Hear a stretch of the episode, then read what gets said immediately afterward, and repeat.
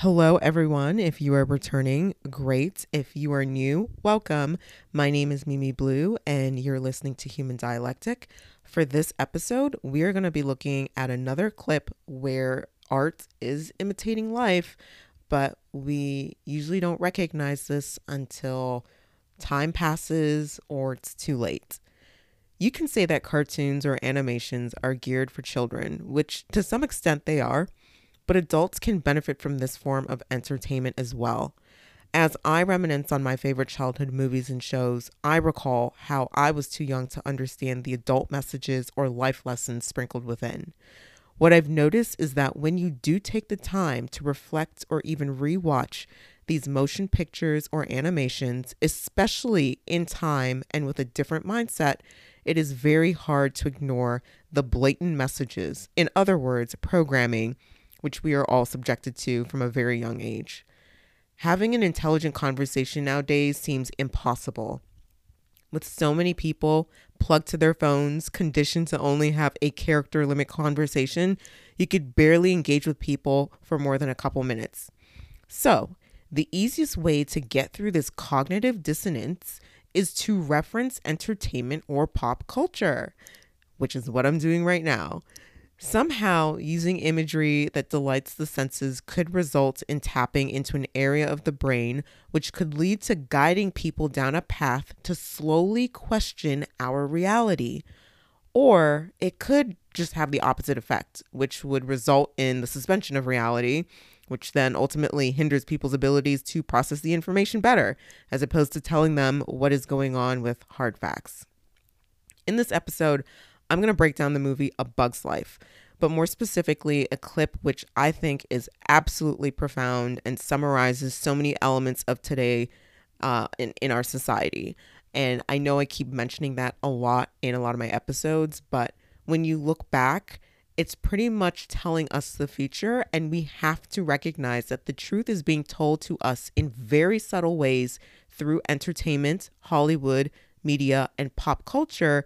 The problem is a lot of us fail to recognize it. This movie was very popular in the late 90s, but I missed all the content, even though I was young, and I absolutely wanted to bring this back to light because I think this movie is, it seems childish, but it has the lessons that we need to learn. I remember this movie because not only was it a top-grossing movie in the 90s, it introduced a new era of digital animation through Pixar Studios, which is now owned by, you guessed it, Walt Disney. The movie was directed by John Lasseter and was one of Disney's successful filmmakers. But if you already know the sinister ties regarding Walt Disney, you already know that in order for you to get that level of success, you must comply with certain sinister acts. And I'm not going to go into detail about that now, but you can look it up. So to set the stage before playing the clip, let me describe the plot. A colony of ants led by the elderly queen and her daughter, Princess Ada, lives in the middle of a seasonally dry creek bed on a small hill known as Ant Island. Every summer, they are forced to give food to a gang of domineering grasshoppers led by Hopper, who is also the voiceover, or actually is played by Kevin Spacey. So Hopper is the antagonist.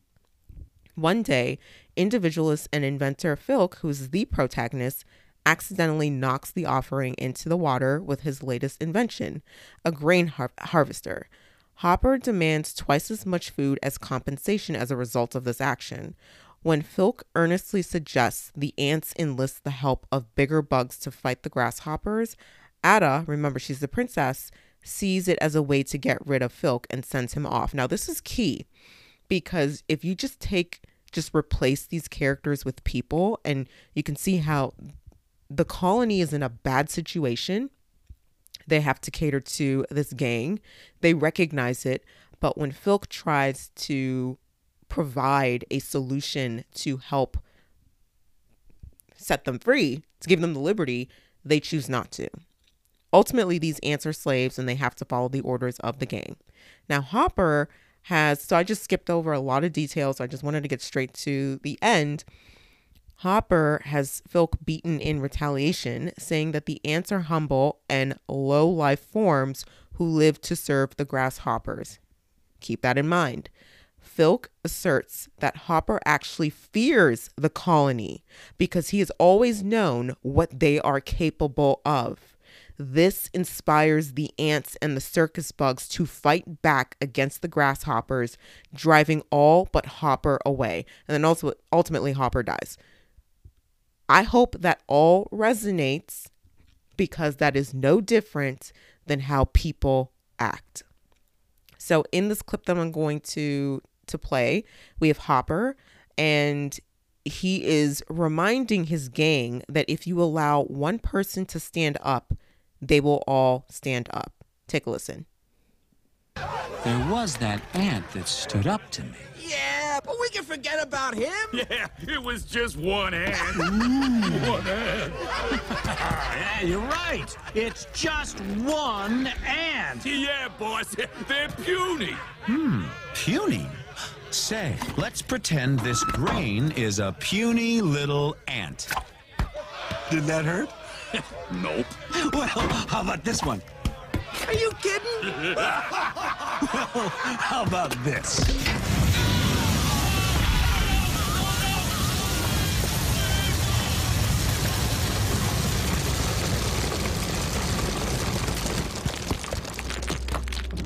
You let one ant stand up to us, then they all might stand up. Those puny little ants outnumber us 100 to 1. And if they ever figure that out, there goes our way of life. It's not about food. It's about keeping those ants in line. That's why we're going back. Does anybody else want to stay? So, what did you think? Is it just a cartoon, or is there a hidden, subtle message? You can take it however you want, but when you know the backstory to a lot of these corporations, these institutions, the political parties, every aspect of our society and our culture, when you know who they are, who they work for, what their agenda is, it becomes less discreet and more blatant, and quite frankly, very offensive to my intelligence when you watch these shows and movies and they have these types of messages and propaganda. Sure, it would be nice to never have to think while watching entertainment, but our entire life, we are constantly bombarded with this propaganda and these symbols, which we lack knowledge. The only way to become less ignorant is to become enlightened, and the elites already know that. Now, I interpret the clip in two different ways. So the first way, my first interpretation, was that they are reminding us, the masses, that we simply comply with whatever they tell us to do. So there is a power structure, and they are saying that they have the power, but we are giving it to them. And that is by choice. That is in our free will. They do try to remind us that that is how the world is, and there is, well, nothing we can do about it, which I don't believe that is true. Now, my other take is that I do believe that they are telling us what we can do. And I know this take is going to seem very different and not everyone will agree with me, but I have a different angle on this. I do think that the forces, the elites, are telling us that we do have choices and we could beat them when we are united. This is no secret. I mean, that's why they follow the plan, united we stand, divided we fall, right? They know we can defeat them, but we are not doing much to do so because we would rather fight with each other. We would rather be entertained by things that don't really benefit us. We would rather be lethargic. We'd rather just roll over, but we can't do that.